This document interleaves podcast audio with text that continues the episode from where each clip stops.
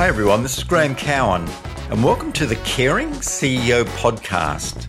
We created this podcast because we believe that every leader's number one priority is to build a more caring and resilient team who enjoys growing together. It is my job to interview CEOs and other senior leaders who value building both a culture of care and a culture of high performance. I'm very keen to understand how they do this, and I'm sure there'll be lots of insights and tips for anyone who wants to build a high performing team. Our guest today is Nikki Beaumont, who is the founder and CEO of Beaumont People, which has been operating now for 21 years. Prior to this business starting, Nikki took on the role as GM of recruitment for the Sydney Olympics. You can imagine how uh, frantic that would be. Key to Nikki's success has been an unwavering belief in people first. She's a real innovator, and some of the things she has championed include 2009, at the peak of the global financial crisis, Nikki founded a not for profit division, which has become very successful. Nikki also introduced gender neutral paid parental leave scheme in 2019. In 2020, Beaumont People were one of the first companies in Australia to launch a four day work week on five days pay. And she talks a lot about that, about the things they had to modify when introducing that. In 2021, Beaumont were nominated as the second best place to work for organisations under 100 people. Another area that Nikki and her team have championed is a meaningful work profile to understand what drives us each about work. And the key finding is that it's different for each person. If you care about building a successful and meaningful company that champions a culture of care and high performance, you'll get a lot out of this discussion. Enjoy. It's my pleasure to welcome Nikki Beaumont to the Caring CEO podcast. Welcome, Nikki. Thank you. Thank you. it's nice to see you. I think we last caught up at the Q station at the uh, Serenity Conference, which was a, we might even talk about that a bit later. But uh, Nikki, what does care in the workplace mean to you? Thanks, Graham. Um, care in the workplace for me is really about it's placing people first, which is our tagline, um, which is what we work towards as a business. So uh, when I think of care in the workplace, I immediately go to the people, and um, I immediately go to how we provide the best environment for the people in our organisation um, from all types of perspective, you know, from a mental health perspective, from a supportive environment, from giving them the right tools and training, from um, making sure that they're heard. You know, I think, you know, things like that are some of the most vital things that are often overlooked is the time that you take to to talk to your your people in your team in your organization and really hear mm. you know really listen to them and really hear what they have to say, you know, whether that be, you know, what they're loving about the role, what they're struggling with in the role, what they're loving about the team, the organization, what ideas they have, you know, and I think about care in the workplace. Those are some of the most important important things to me. But just caring about people generally, really, you know, um, you know, I, we're in the service industry, so it's around people. But you know, I kind of think of any workplace doesn't matter what what it is, whether you're selling widgets or or selling recruitment services, you know, at the end of the day, it goes back to your people. It doesn't matter how fantastic your service or your product is, you know, at the end of the day, it's your people that are the most important. So do really need to care. I really love that uh, tagline, placing people first, because it's got a bit of a double meaning, hasn't it? So it means also that, you know, you you care and respect and treat each person as an individual, but then it also has a business meaning as well. We place them fast first. so it's a, it's a nice, how long did it take you to come up with that? Oh, 22 years. yeah. um, no, we, we, we are sort of, we're celebrating 21 years this year actually. And um, I think to be fair, it, it, initially the placing people first came as a, an internal thing. It was a way of describing who we are and what we do internally that we've been doing for years. And, and we really only found that wording about probably about six or seven years, maybe a little bit longer than that. Um, and it, yes, it has lots of meanings. And although it was initially meant to describe us, and we were going through a branding process, it was meant to be, you know, who are we? What are we about? What makes us different? What makes us special? Um, and placing people first in terms of the way we work as a business came out of that. In fact, it started as um, people before profit. Mm. And the, but the profit thing never really sat well. You know, it, mm. we didn't really want that in there. It didn't seem right. And even though that's what we do, um, the placing people first, you know, very quickly came out of that. But of course, I didn't actually ever think of it as you've just said then as a recruitment business we can get people there quickly and fast. And yes we can. Not necessarily in this market. It's a bit of a tougher market to get people um, great people as quickly as as maybe it sometimes is. But um, it, it does mean that. But it, it it to me it also means placing people first in helping you find your next role mm. um, and putting you first in that or helping an organization find the best people you know putting that whole the people first is the most important thing so it does mean all of those things which is great Absolutely. and uh, it does suit us enormously I saw early in your career you were the general manager of the Sydney Olympics Recruitment Centre. So I know it's going back a bit. It's going back to 22 years, but that must have been an amazing experience.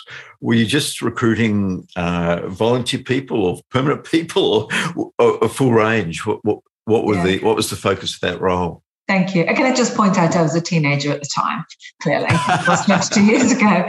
Uh, so about when I was a teenager, um, now I actually came to Australia to be part of the Olympic Games project. So I was with Adecco at the time in the UK. And when Adecco um, won the sponsorship of the Olympic Games, I was like, okay, I really want to go and be part of that. I have Australia in my family anyway, um, and had been to Australia previously. So I was like, I really want to be part of that, ready for a challenge. And um, to be fair, Australia didn't really need any extra POMs coming over to help on the Olympic Games. There were plenty of people who were really keen to be involved. But anyway, I managed to get my way over here and uh, on the promise that I would go back. And of course, I did break that promise. Um, but I, um, I didn't come out to be the general manager of the Olympic Games. I was given that role. And I do say I was given that role. I didn't apply for it because um, true imposter syndrome. I, I didn't think I was good enough to actually take on that role.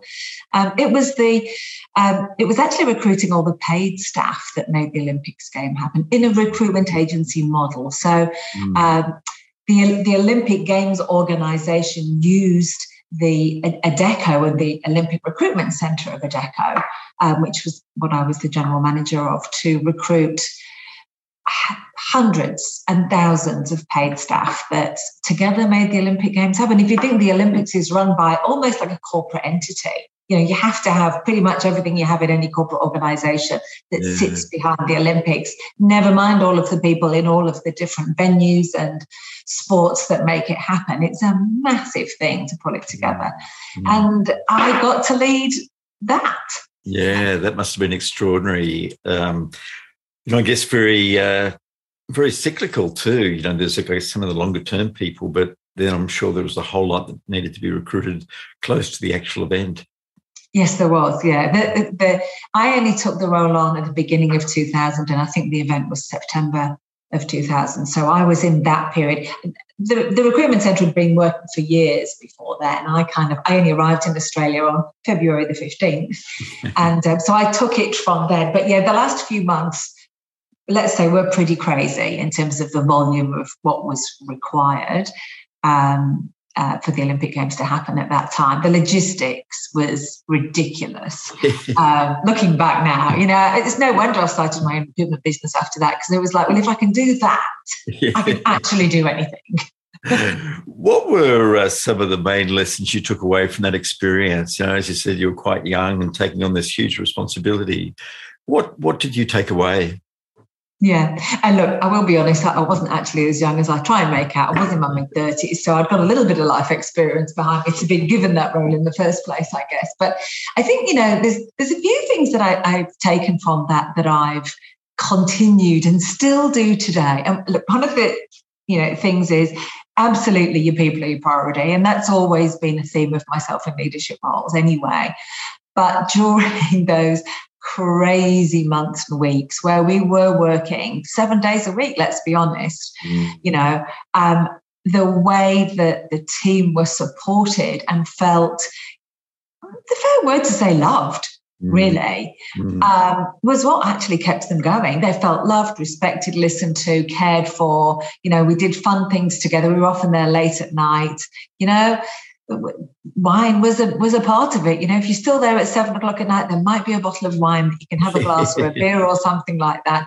And we did this great thing on a Friday afternoon, uh, which we called at the time Top Totty, and um, and we still do this in Beaumont today. We don't call it Top Totty anymore. It was there for the right reason, but it was literally our sort of Friday afternoon wrap up um, of. Um, recognizing the great stuff that we were all doing individually. And it was a people would nominate a, a, colleague, and there was about 45 of us towards the end, who would nominate a colleague of the great things that that colleague had done that week. Yeah. We do it monthly now in Beaumont, and still, you know, 21 years on. But it was just a really nice way to recognize what everybody was doing and it, to come from your colleague not from your manager. And, you know, I think what I've learned over the years, I didn't necessarily see it or think about it at the time was that really has formed our culture and our way of working. You know, when you sit there as a newcomer and go, so these people are talking about their colleagues and these are the things that they value. Mm. Well, that's the things that is valued to be successful and to be a good person in this organization. So it really has helped really support our culture moving forward. We connect it very much with our values now. I don't think we even had values in the Olympic role at the time. But that's one of the things that still do to this day, once a month and uh, goes goes back to that time that held us together through some stressful times. It, it is a wonderful thing to do, isn't it? Because it's a uh, it's reflecting on the week on a, on a Friday afternoon, and um, as you say, you know, celebrating colleagues and having colleagues nominate colleagues. I think that just is a wonderful thing for building, you know, a spirit and purpose with something which was like that. It's uh, yeah, a wonderful, wonderful idea. I saw that uh, Beaumont People in 2021 won the second best place to work in for organisations under 100 people. Congratulations on an amazing achievement. And how did you go about doing that? You know, how long had you been part of that accreditation process, and what you th- what did you think contributed to coming second? Mm. Yeah, thanks, um, Graham. We uh, we're really very proud of that actually, and it maintains a goal of ours to continue to um, be nominated or nominate ourselves for those ones, and to keep up there as a great place to work. And um, we started it, I think it would be three years previously. And uh, look, to give you some context, I had always read you know, who were the winners each year and aspired to be one, you know, the Cisco's and the Microsofts and the Canvas and all of those people, you know, and, um, you know, aspired to be a great place to work and was always like, well, if they're great places to work as a recruitment business, they must look after their people really well. Um, those are the kind of businesses that we want to be working with, you know. So it's clearly looked at it from that perspective, but never ever um, thought that we were a contender for, for one of those. And when I when I asked the team three, four years ago, I'd probably been asking for a number of years, like, can, you know, can, can we put ourselves forward for one of this? You know, I really like that. Um, I think everybody was like, no, no, no, no, no. Um, and I said, you know what, let's just do it because, you know, surely we, we're going to learn from the process. You know, we're going to learn what we don't actually know. You don't know what you don't know, do you? So we're going to learn through the process. So let's try you know, we probably won't even get in the top 50. And though it costs quite a lot of money to actually go through the process and a lot of time and energy, which it does. Um, but we did. We went through it, and um, I remember they uh, they did a huge in-person awards evening with hundreds and hundreds of people there, and I took the whole management team. We had a whole table. You know, it was quite an investment to just even go to it not even expecting that we would be in the top 20. And then, of course, they, they announced the top 20 and um, and 19 and 18 and 17 and 16. And, and that first year we, we came ninth. And we were on cloud nine. I mean, that was for us. Couldn't even believe that we were in ninth, which was fabulous. The following year, we we went well. Let's see if we can get above ninth, and we got fourth. And then, uh, of course, last year we came second. So we still haven't come first, though, Graham. But look, what what attributed to it? I think certainly to get to second, launching the four day week was one of them. Mm. Um, the gender neutral parental leave scheme that we launched the previous year, I think that certainly helps. Um, but they actually survey all of the people within your business. So there's a huge survey that goes out with a whole heap of questions, and um, mm. you don't get to see who answers what. You know, it's all confidential. You get to see an overall report, but um, so half of it is around what your people say about you. So that needs to be right and it needs to be good to get up to the second, to the top two. Um, the other thing is, is you actually do have to complete a report and it asks you questions about the way that you do things and your policies and your your vision and your values and all those things. So, uh, so yeah, so that's uh, that's our journey to second best place to work in Australia. So we did actually get joint first place with Commonwealth Bank for workplace flexibility, etc. And I think again that was the uh, the four day week that um, was part of of us getting um, you know the accolade, yeah, and and many other things that we do. The four day work work week is uh, you know an intriguing concept, and you're actually making it real. Um, where did you first hear about it, and um, why did you decide to put it into action? Hmm. Um, it is. I first heard about it at the Thriving Workplace Conference. Would be three years ago, something like that. Now, probably the last one before COVID um, maybe the one before that. So I first heard about it, and Andrew Barnes, um, who is well known for the four day week from Perpetual, um, was the speaker. And um, he, I knew that he was speaking, and I'd already read a bit about him. And um, when he spoke, I was just like, and told us about his idea and how it came about and how it was working. They were still in the trial then. I was just like oh my gosh, this is for me. I just absolutely love this. I was so excited. I had a few of my team there and they were like, oh my gosh, Nick is really excited. Are we going to get this? You know, they, were, they themselves were really excited. Um, but look, it took us a while to implement it because much as in theory it sounds like a great idea, is um, paying people five days, working four days. Uh, how do you make that happen? You know, how how is that possible? How can that be? Particularly in a busy recruitment business like ours, where obviously we we have clients and candidates that need us, and we're all working full pelt, long hours. So how do you go from that to four days, and how is that going to impact us? So, you know, it took us a while to to um, actually launch it for a number of reasons. And um, anyway, but we did, and that was over two years ago now, and here we are. Yeah, Wonderful. And, and you made the decision to pay people five days and only work only work four. In I worked for uh, about 15 years in the recruitment industry, so I have a bit of an idea about um, about that environment. And it's a very, very measurable environment, isn't it? You know, you know at the end of each week how much revenue you've uh, you've brought in uh, that you're responsible for. And uh, I, I also know that in um, a number of recruitment agencies, there's a lower base and then there's a you know a performance bonus, which is often geared to the results, the revenue you get. So, you know, what is the largest component for most people who work at Beaumont? Is it is it the performance bonus or the the base salary? It, to be honest, it, it, varies and has changed over the years, mm. um, and it, it, varies from one person to another. But yeah, there is an element for the recruitment consultants of bonus and base. Yeah. Um, that's only one of the things that they're measured on, only one of the small things. And in terms of the four day week, I think one of the things that helped us to implement it was is that when we looked at a cross section of our recruitment consultants, we've got some people in part-time roles working three days a week, four days a week, who are doing just as well as other people in, in full-time roles. Yeah. So therefore, if you've actually got that happening in your business, and we did, um, surely it's possible to be able to do what you do in the four day week. But going back to one of my drivers, one of my drivers for really wanting to implement this was one, after having our daughter Maddie, I came back to work part time. And certainly the value of being part time as a parent, mm. I absolutely understood once I had my own child. Mm. Um, I have lots of other keen interests outside of work besides being a parent, and that's one of them, as you can see in my background, perhaps. um, some cows and a and a property that takes lots of time and energy. So again, a four day week, I can see the value in that.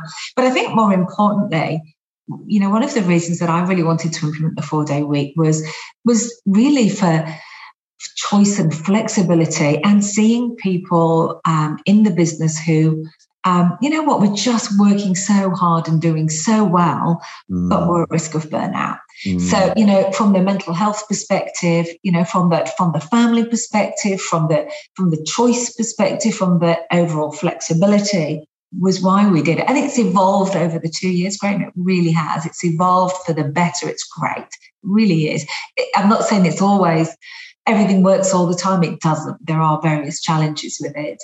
But, you know, you just have to work around like you do with any challenges. I'm a bit of a, you know, give me a challenge and I'll be like, I'll be over it, through it, round it, under it. You know, that's my natural style. You know, there's challenges that come along in everything that we do all the time. Yeah. Um, you know, in the four day week um, is just one of them. And uh, when you launched it, was what was the response from the Beaumont team? Mixed mixed, mm. surprisingly. Um, mm. Most people were like, wow, this sounds great. Um, most people went, but how's it going to work? Um, lots of people went, this is really scary. Um, some people went, this is never going to work, as as is the way, you know, you do, if you've got a diverse workforce, you're going to get all of those responses, and that's absolutely fine. And you need those responses because you mm. need, you know, if you've got people like me who go, that's a great idea, let's do it, we can start tomorrow. Um, that you know you actually need those people who go now hang on have you thought about this and have you thought about that and what about this and what if this happens and what if this happens so you know luckily we do have a very diverse workforce that does think in all of those um, in, in all of those ways so the response was generally isn't this a fabulous thing to do and i remember we we announced that we were going to do it as a surprise at our annual company conference, and all I did was play the um, the the, the video, the uh, TED talk that Andrew had done, which is like a ten minute TED talk on what he'd done and why he'd done it. All we did was just quietly play that to you know 35 people uh, in in the room, and people actually started crying. People actually had tears down their eyes, going, "Oh my gosh, you're going to do this for us!" And other people were like, oh my gosh, this is not, you know, you can imagine. But but generally the response from everybody has been, well, it might be scary and we don't know how, but if we can make it work, how fabulous would it be? And yeah. And and what happened to, you know, the the organization's performance in terms of revenue and, and profit? What changed?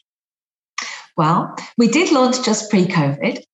Um, so that was an interesting time to launch it. And, and actually, when COVID first hit us, and we all we all were sent home with our new laptops and and Zoom, uh, which we'd not really been using much before then. You know, when that happened, and um, of course, in the recruitment business, all the companies that normally hiring from us went, oh. We better stop hiring until this passes. and what are we going to do with temps? We can we can give laptops to our people, but we can't have temps surely at home. So, well, let's just stop that for a little while. So there was there was a few months where, um, I'll be honest, the, the, revenue went down dramatically, but that actually wasn't to do with the four day week. And we did actually put the four day week on hold because the four day week, one of the ways that we measure it and work it within the organization is productivity. And of course, our productivity measures pre COVID were changed quite considerably. Mm-hmm. But, you know, two years on, um, and it is something that we measure closely, two years on, I'm really pleased to say that um, the impact of the four day week has only been positive, that um, our, our, productivity measures are that we are just as productive, if not more in many cases, than we were pre four day week. Mm. Um, and we've had the best six, 12 months now. We've had the best 12 months that we've had ever in, in the history of Beaumont, and we're 21 years old. So we've had yeah. the best 12 months ever. We we still on a monthly basis are hitting many Beaumont Guinness Book of Records best ever. We measure them and we celebrate them. We quite like celebrating any excuse for a party. and um, so yeah, and I would say we're more profitable than ever in this last year. You know, we've really um, hit some massive milestones, which is great. You mentioned that you've refined it over the two years since it launched. What do you mean by that? What have you changed? What have you evolved? Um, I think the the way that we implemented it initially was that, um, and I learned this from Andrew um, from the early days, because of course once I heard about it, I was like picking his brains. Well, what about this and what about that? With all the questions I had, and one of the things I learned early on was don't try and work it out from a leadership, manager, executive perspective and tell the team how to do it. Go to them and say, love to do this, but don't know how you tell us. You know, at the end of the day, you're the ones who are going to make this work. You tell us how it's going to work for you and what you can see that's going to work, not work, etc. And that's exactly what we did.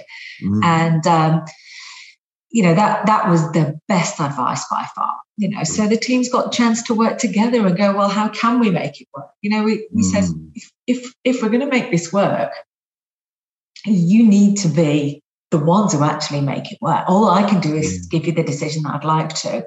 And so one of the things that they wanted to do at the time was a month in advance set the days that people have off. We don't have a set day, it was all, you know, mixed days, set the days that people had off. You know, okay, I'll take Monday, you take Tuesday, I'll take Wednesday, you take Thursday.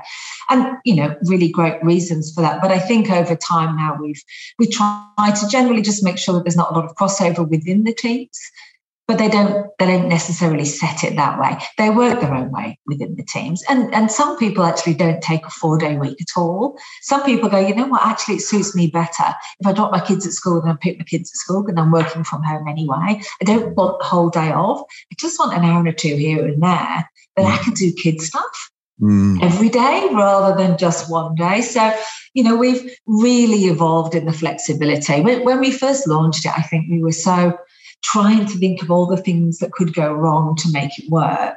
There was a lot of rules and rigidity around, it. That was our comfort zone um, yeah. to make it work. Whereas now, um, and I think COVID has taught us a lot about this. You know, when we all went home with our laptops and nobody knew what anyone was doing behind their laptops at home, you know, once they came off the Zoom call, it certainly it's taught us a lot about trust. Um, you know, it, it really has. So, yeah, yeah, that's one of the things that we've changed. But um, what else? At the beginning, we measured it a lot. We measured it, you know, you kind of hit your productivity measures for the month, mm-hmm. and then you get the four day week for the following month. If your productivity measures drop, then you kind of don't get your four day week until you get back up, you know, obviously, which is great. And we do continue with that. Do we measure it as closely as we did in the beginning? No, we don't. Yeah, yeah. What do you count as uh, productivity measures for for the team? But one of the things we were mindful of, and you know, sort of going to your comment earlier about the way that it works with revenue and bonus and things like that. One of the things we were very conscious of is that productivity is not necessarily just about the revenue. It's one element of what we do. Is it the most important element? No, actually, it's not. Mm. Um, what's the most important thing for us is client and candidate satisfaction is actually placing people in work that's the, the, the revenue absolutely. You know we've got to pay the bills. Mm. you know we, we're here to make a profit. We don't want to be doing this at a loss absolutely not. But what are we actually here for? We're not here to make revenue That yeah. is not what we're here for. We're actually here to place great people in great jobs etc and all that goes along with that. So so our, our, our measures are, are more around that. Our measures are on customer satisfaction because i think the biggest concerns um, for us was, well, how is this going to impact our clients and our candidates? You know, because mm. we're available five days a week for the most part. What's what? How is it going to work if we're not? Mm. How's that going to work? So, you know, those were the productivity measures for the recruitment consultants, but they're different for everybody in every role. You know, marketing have got their own set of individual productivity measures, as has the ops team, as has the finance team. Um, but every single one of them as a business we're very, very um, mindful about what our um, feedback, uh, the quality of our feedback, and um, the satisfaction of our clients and our candidates. Yeah. If you believe, like we do, that a leader's number one priority is to build a more caring and resilient team who enjoys growing together, you may be interested in these three free resources we've provided at our website, factorc.com.au. The first one is the We Care Credo poster, and this contains the mindset and values of teams that prize self care, crew care, and red zone care. The second resource is a poster called How to Support a Teammate in Distress. And this provides easy to follow instructions on how to identify someone who's struggling, how to have the Are You OK conversation with empathy, and how to guide them to the help that they need. And the third resource is a Building a Mentally Healthy Culture checklist. And this provides items to think about before you launch an initiative, how you do a great launch, and then thirdly, how to keep the momentum going following the launch. These three free resources can be found at factorc.com.au. You also uh, were very innovative in, in exploring the meaning of work, meaningful work. And um, would you mind just giving people a little background about why that was so important to you and then how you went about understanding how work was meaningful? Yeah, sure. Um, I mean, this goes back to you know going back a few years. We were we were just digging deep into who we are, why we do what we do, how we describe ourselves, you know, how we articulate ourselves, you know, all around the placing people first, etc. And and we were we were sort of realigning ourselves to our vision and our values. And it was through that process, and we were working with a wonderful lady called um, Carolyn Butler Madden. We've been doing lots of great things in terms of social impact, working with the charity sector, etc. And um, I um, similar to how even the charity sector came about for us. But I have this feeling of we're doing great work, yes. We're doing lots of fabulous work. Mm. But I know that we can do more. There's more that we can be doing mm. in what we do with our expertise, where there's more of a difference we can be making. And I don't know how it looks, and mm. I don't know what it is. Mm. And I really want us to work towards that. Um, and so, as we were talking through that process and we were reevaluating our why, that's where meaningful work came up. That's where, you know, what we're not about just placing people in jobs, we're actually about placing people in jobs that actually are, are right and really meaningful for them.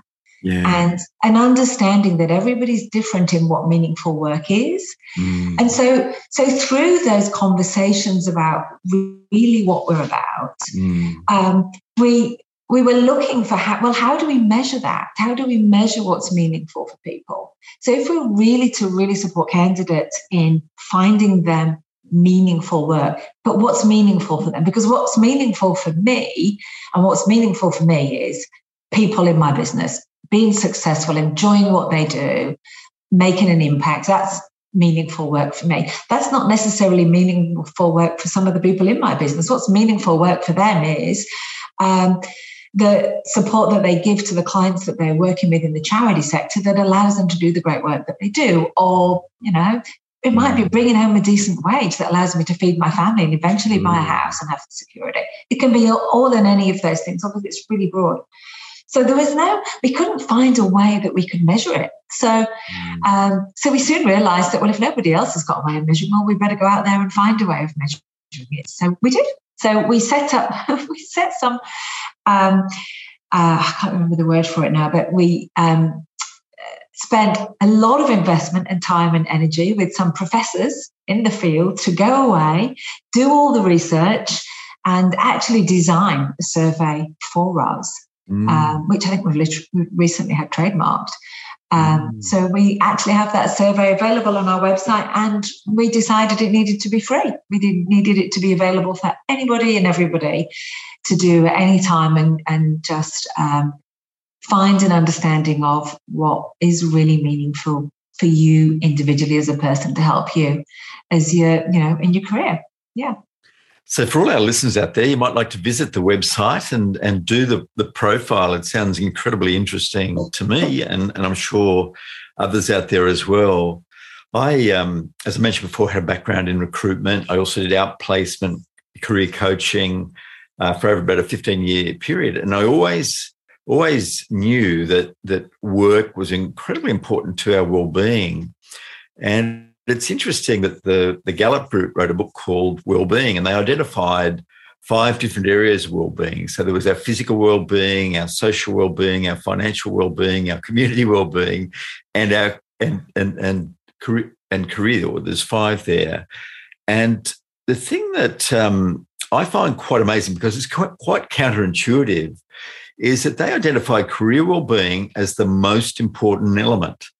And if you think about it, it does make sense somewhat because you know it's where we spend most of our time. You know, doing uh, with other people, with our clients, all that side of things. And if that's not great, it, it's very easy for that to flow over to the other part of um, our our well-being. So uh, I mm-hmm. really applaud you know your work in in helping people to identify that because uh, it's something that is, uh, you know, really close to my heart about having a sense of purpose, knowing what your strengths are and how you can deliver those uh, strengths, uh, knowing about the the benefit that you can provide other people. I think is just critical.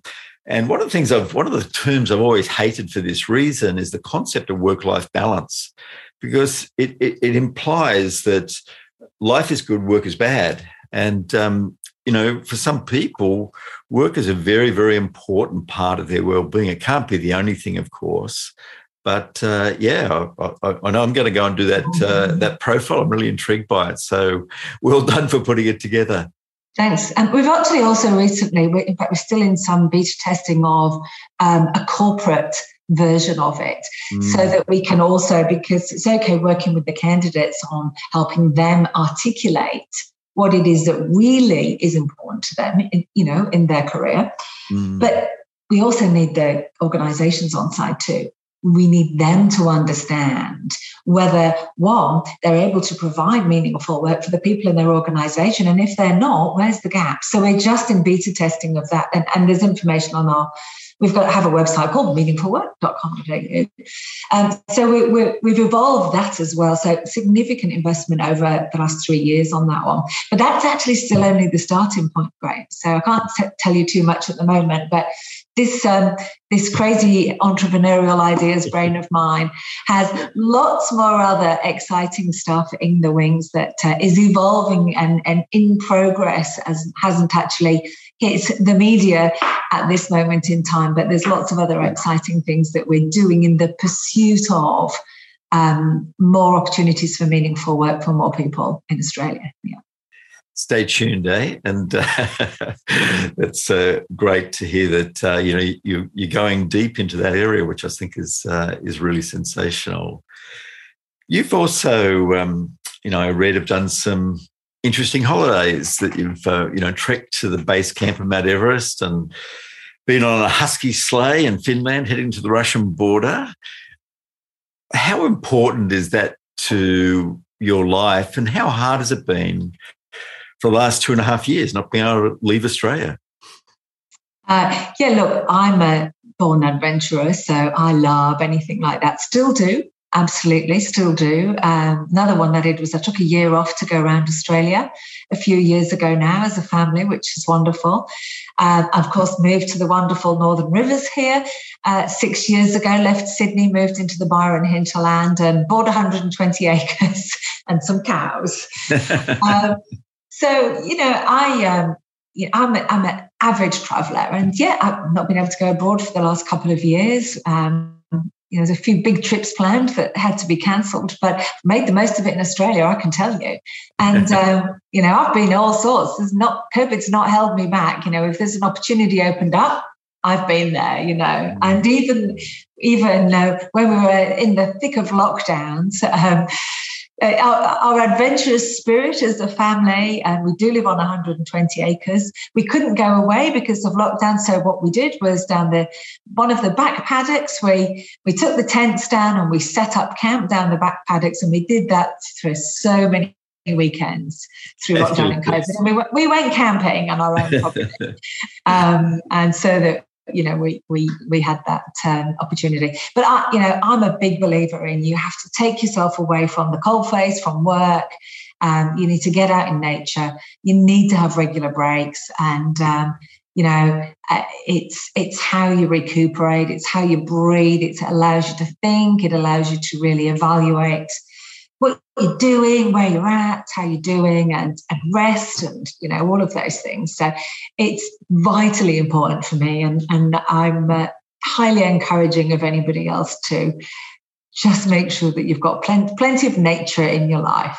Uh, yeah. yeah. I'm also a very big fan of nature and I've done some lovely, lovely walks. You know, I've done the Kokoda track and the Nakasendo Way in uh, Japan and uh, the Camino in um, Portuguese Camino and the Kepler track in New Zealand and the Overland track in Tasmania. And it's it, it just is really, really lovely, isn't it, to leave our normal environment and to go to different places. And often those places are not just really beautiful, they also often have people from a different culture that live differently. And uh, it's mm-hmm. nice to be able to learn from them. When I think about, you know, my kids that are a bit older now, um, but both of them have done a lot of traveling and often in third world countries. And I think that's just as important as our formal education, you know, just in terms of being relate to what happens in the world, how it's all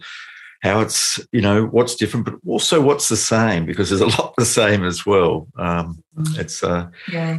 we're, we're, very lucky as australians to be able to afford, to, afford to do that and um, and then also come back to a, a pretty good place as well you know. When you, when you fly back into sydney after being away you think holy mackerel this looks good you know it looks really really fantastic. Yeah, yeah we're, we're very lucky. I um and I, I have a quote that um, actually somebody who worked for me 15 years ago said, Do you still have that quote, Nikki? I still think of, whenever I hear that quote, I think of you. It has always been on my computer and it's do one thing a day that scares you. I and love I that. absolutely love that quote. And I, I think that's what that's what took me to, you know, mm. Everest Base Camp. That's what took me to, you know, take a team of Huskies in minus 30 degrees at the time. Um, I do I do come from a place of um, anything's possible. We can do whatever. So when when I decided I wanted to take my family back to Nepal, I'd been to Nepal. They hadn't. Our daughter was five at the time, four, four, five, mm. um, and I wanted to do high altitude, very remote trekking um, mm. in the foothills of Everest. Mm. And uh, people would say, You can't do that. You cannot take a four year old for a month to Nepal with those conditions, trekking high altitude. I was like, Yes, you can and I did, you know. Um, and even taken a, oh, I think she would have been 11, 12 at the time, going back to do the Huskies and taking the family back to do that up there in the Arctic Circle in the freezing cold. Our daughter took her own team of Huskies yeah. for a week. Yeah. on a massive adventure. People would say you can't do that. I love it when people say you can't do something. People say before they could do it. Um, you know, you can. You know, you can. You can't take if you're a business owner, you can't take a year out mm. and go around Australia. Yes, you can. it's a great uh, it's a great outlook. It really is. I uh, I really love that. Where have you learnt most about leadership? Is is there been certain people or certain books or certain TED talks? Where what have you where have you learnt your key lessons? Well, I have to be honest. Um, I actually haven't read that many books and I haven't listened to that many TED Talks. I have listened to a few podcasts now, so I highly recommend the podcasts. It depends how fast you move. You know, if you move as fast as I do, sometimes I don't actually sit down still long enough to read that many books. I have a lot of books, Do I read them. Um, I think where I think my leadership journey, it's been a long journey. I have been in a leadership role for oh gosh, we're getting on for 30 years now. Um, where have my best lessons come from? You know what? Probably making mistakes, to be fair, Graham, really. I've made a lot of mistakes over the time, as you do, and I've learned from them. I don't beat myself up over them all the time. Sometimes I do, depends how big they are, how bad they are. But I have learned from a lot of mistakes, you know, from trial and error, from my own I think this is how is the right way to do things. And then sometimes it turns out great, fabulous. Sometimes it just doesn't. And it's like, mm, okay, rethink that, what happened there. Um, so there, there has been a lot of that. Um, I have had some fantastic mentors. I really have had some fantastic mentors in my life. Starting, I mean, I think really starting when I think about my first best mentor was the director of Olympic operations at the time, Di Pass. Um, still an absolutely wonderful friend and mentor today. Um, so the value of mentorship, yeah. Mm. Have I been on many leadership things? No. Mm. Um, I love a conference because I can absorb and listen to inspiring and interesting speakers. So I do learn a lot from conferences. I get a lot of inspiration from that. Uh, mm. Uh, particularly if it's fast paced and there's a lot to learn. If, if it's not fast paced and good content, I'm out of there. I'm bored, you know. Um, so I think that's that's my way of learning. I love little blog snippets. I can read those. Mm. Three pages and I'm gone, but you know, uh, quick things is for me. I don't mm. have mm. much attention span really, yeah. unless I'm in a spreadsheet. And I do quite like spreadsheets.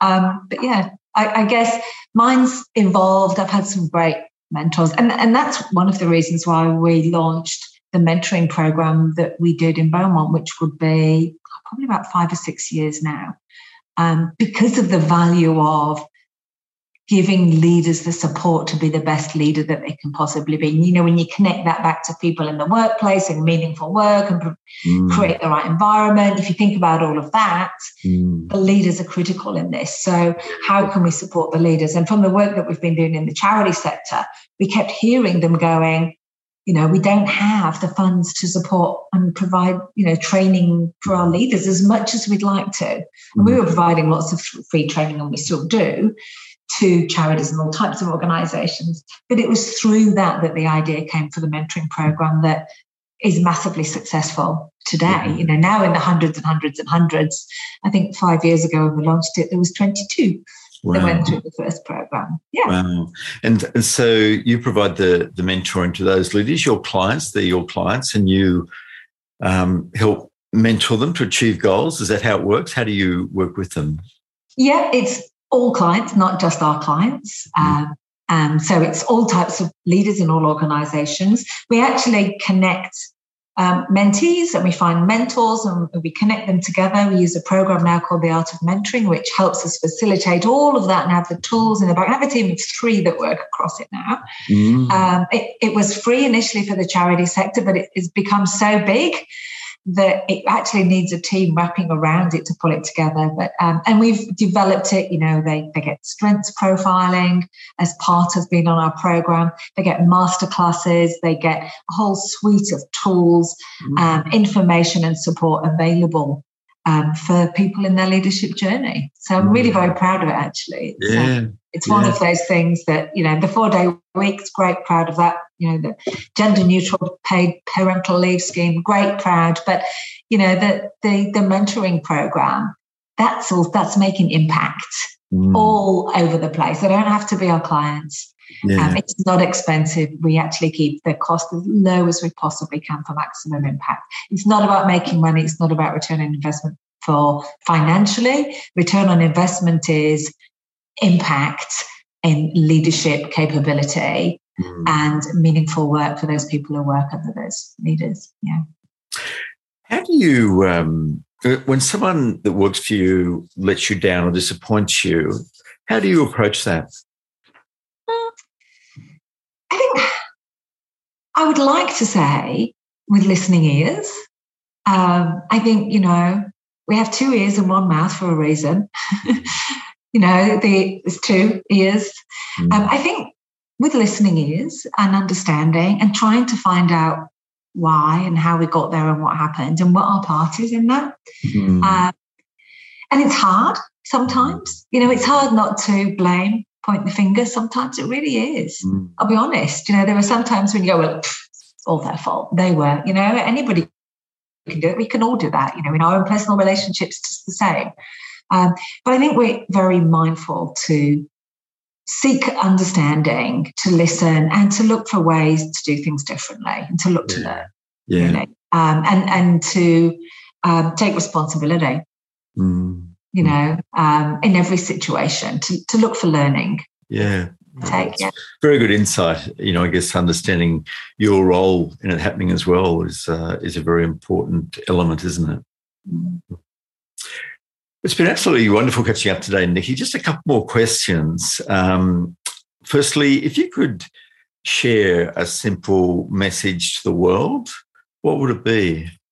Oh, place people first. That's good. that, honestly, that that is the beauty of a great um, vision, isn't it? it it's quite all encompassing, and it's and it's not just about work; it's about life. I think the best personal missions do encompass both those things. It's not separate; it's it's things. So uh, I think that makes a lot of sense choosing that as uh, as your tagline, your personal tagline, as well as your corporate tagline.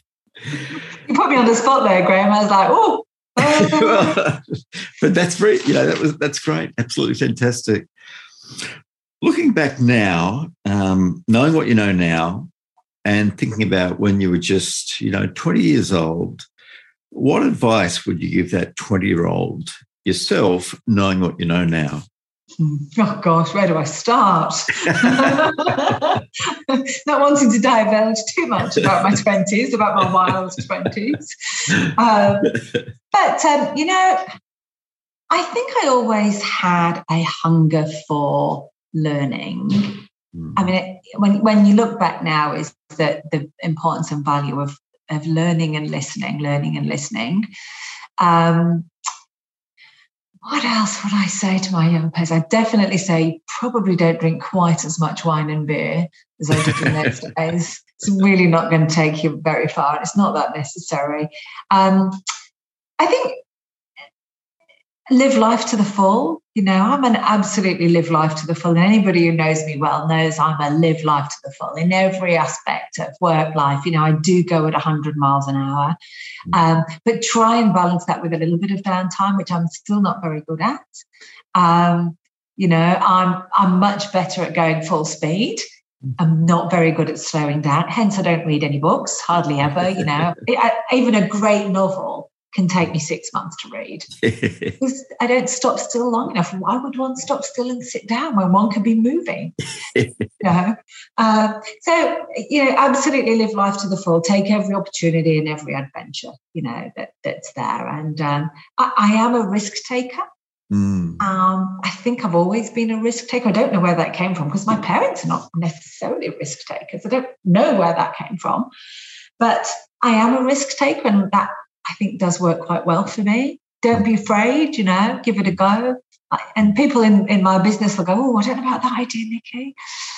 I don't know how it's going to work out. I'll go, Well, why don't we just give it a go and see what happens? If we don't like it, we can always stop. you know.